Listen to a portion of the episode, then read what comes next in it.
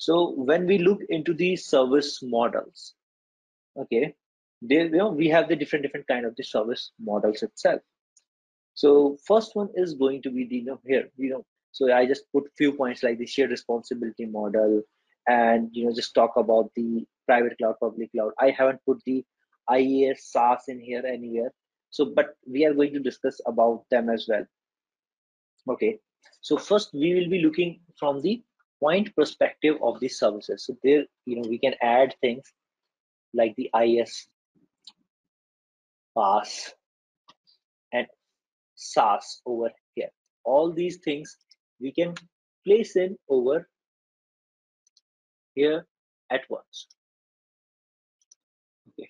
So when we will be talking about the your cloud risk, so we're talking about the services. So when we are talking about the I, you know, for the this service deployment, you can just assume that what we have shared responsibility kind of a model that what we were having.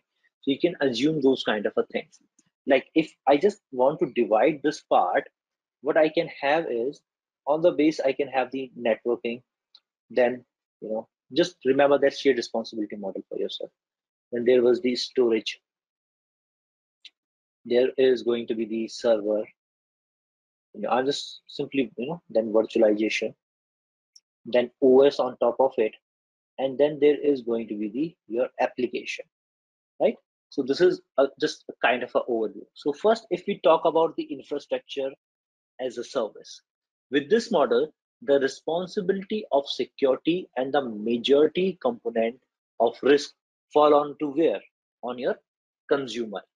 And they are responsible for the launching of virtual machine, guest operating system, configuring and patching, the risk of the associated with the IaaS are you know tremendous.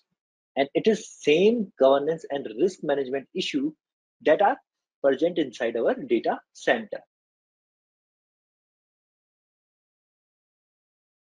So it is same as you know they are in our data center over here. Okay, and when we are talking about these things you know they are same as well. But if we talk about the controlling of these things okay so i have placed few things more. So let me just design this something like this network storage and each of the layers. That is the part of our solution over here. Now as we are talking that in here you are going to work with the you know uh, the responsibility where it lies. Okay. Now how i am controlling my IaaS through my management portal right? And that management portal is your uh, kind of your management layer right? Now when we are talking about these things that you know there should be the uh, your different different scenarios how the thing should be you know uh, network security how it will be deployed and all those kind of things when we are talking about these things. Now when we are talking about the IaaS part over here when we are talking about the example is let's say that i was thinking about an example that con okay for controlling who can make the network configuration change. If we think about the infrastructure as a service and let's just talk about this network com component. If you would have to control this on your on premise you would be having the different devices. Maybe cisco routers you were having you were having some bridges okay over there you know some you know, other firewall devices and all those kind of things that was over there. Now controlling or making the network configuration change it shift from the you know uh, account on the individual device to the from devices it move to the where? Your cloud management portal. Not this is a physical one network i'm talking about but if in the cloud i'm talking about in IaaS this OS and the app is going to be my responsibility. Rest is the cloud service provider. But now in here as well, what we have done, we have deployed the network. So if I have to control that who can access my network, what I am going to do, I am going to apply some network rule, NSG rules, firewalls, and those things we are really controlling from the your platform directly. Okay, so in infrastructure service, if I have to say that good news is that most of the existing governance and risk management activity that any organization they have already built. They are directly transferable. Almost all they are directly transferable onto the infrastructure as a service. So, you know, like example that I was giving, controlling the who can make the network changes, shift the account, you know, those kind of a thing. So, you know, uh, although if I'm talking about the underlying infrastructure like HVAC network power, that is just in the traditional data center, I don't have to worry about that. That would be the cloud service provider. But you know, the same governance and risk management issue they are going to be present of the exposure of the system to the different different you know changes or to the network that is there so those processes are still going to be very much similar onto the infrastructure as a service then there is going to be the your PaaS service. So with PaaS, organization selection is determined by their need of ability to self-manage governance and risk issue that is there are less than the infrastructure as a service. But customer they are still in the position to exercise a significant effort in determining whether contract you know contract stipulation are effective providing the level of control and support required to underline the system that they are not in contact with. You know you cannot go ahead and control the things like your operating system here. You're only you know managing the application over here.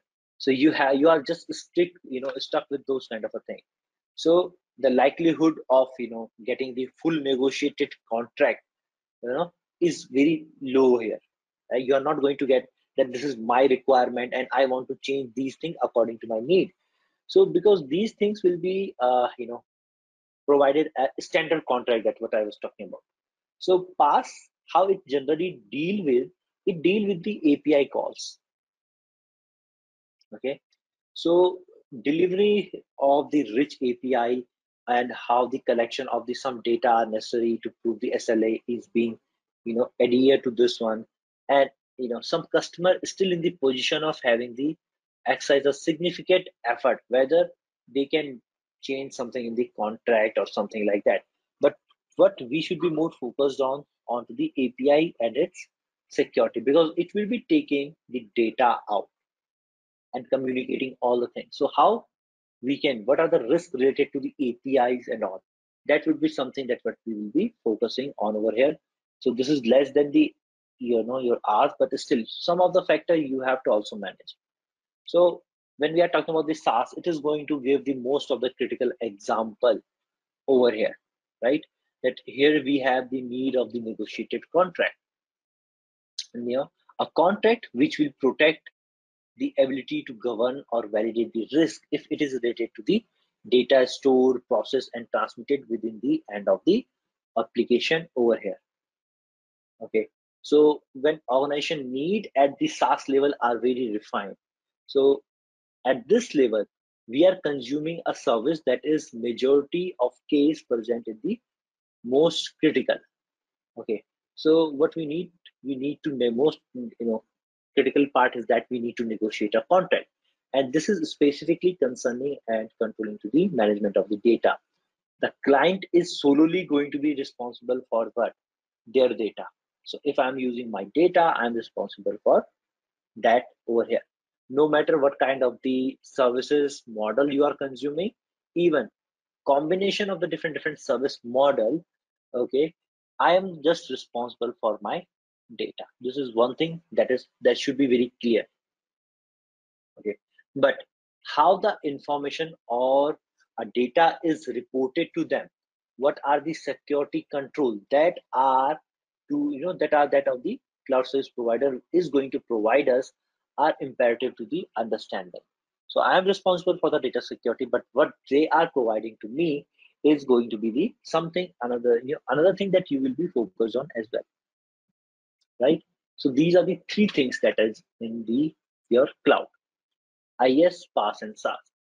Now, if you will look from the standpoint of the deployment model, so what we have private cloud, public cloud, hybrid cloud.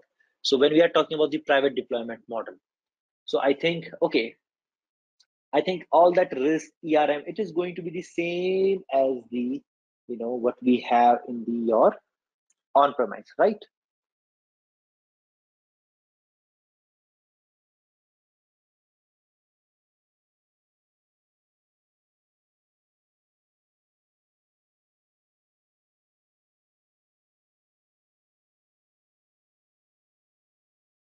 So even, yeah, there would be one thing that could be changed in the private cloud. That would be if you have the third party, you have allowed the third party to own or manage the private cloud, which is very common.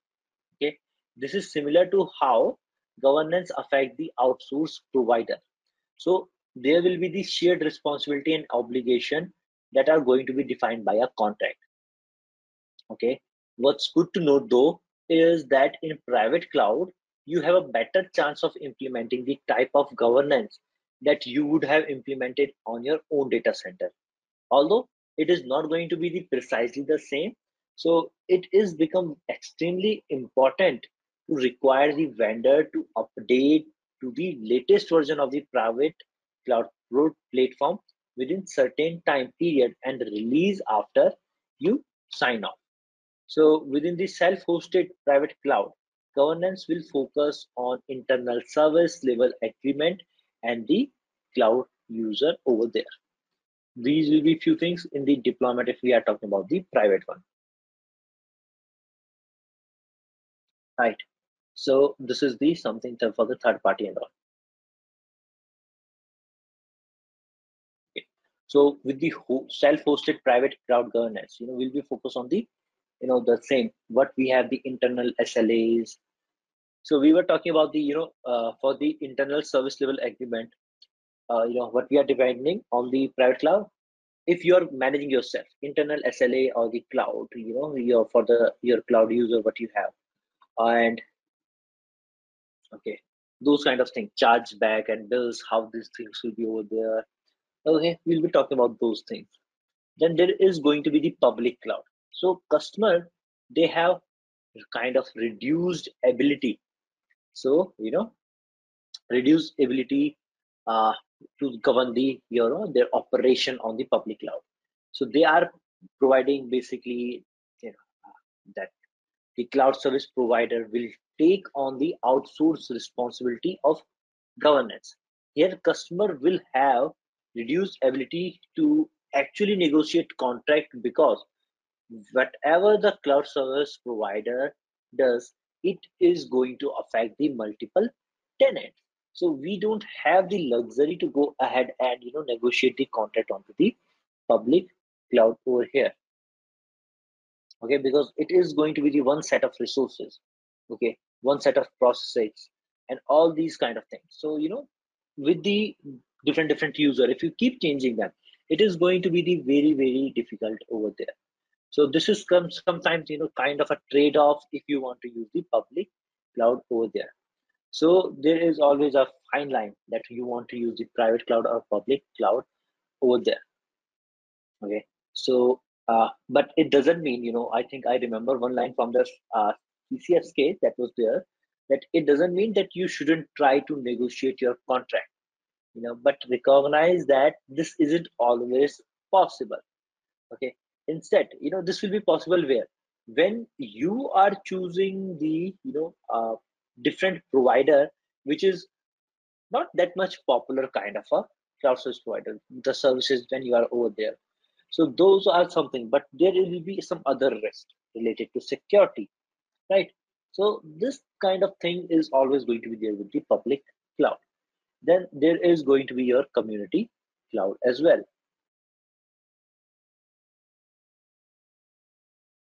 So in the community cloud, what you have, you have a mix of the behavior of the governance that is in a public cloud and the private cloud. The overall tool of governance and contract will have some of the economy of scale of public cloud provider, but it will also tunable because you know based of the how you might to run a hosted or a private cloud because in the community cloud multiple organizations they are coming together and they are working on a kind of a same project. So they can tune it out according to their need. They can everyone can put their need. And because you have to you know you are in the shared environment you might have to listen to others as well right? So that is something that will be over there. And you know uh, there is always going to be the hybrid cloud. Okay. So in the hybrid cloud organization they should be aware about the governance strategy. So considering the minimum set of control that should be available for both a public and a private cloud. And remember hybrid actually dictate that you could be in finite resource of a private cloud and then due to oversubscription you need to burst into the public cloud. And you know this is something that why you are using this cloud. So you know in the public we have to and the private we have to keep a boundary in between. So where we want more control we will be going with the your uh, what i can say we'll be good we, where you need more control on the data and all these kind of a thing you will be going with the your private cloud right? And where you require something more aggressive on the stance of you know so where you require the uh, flexibility ease of use scalability you'll be going with the public cloud over there. So public cloud we cannot negotiate the contract but in the private we can actually negotiate the contract over there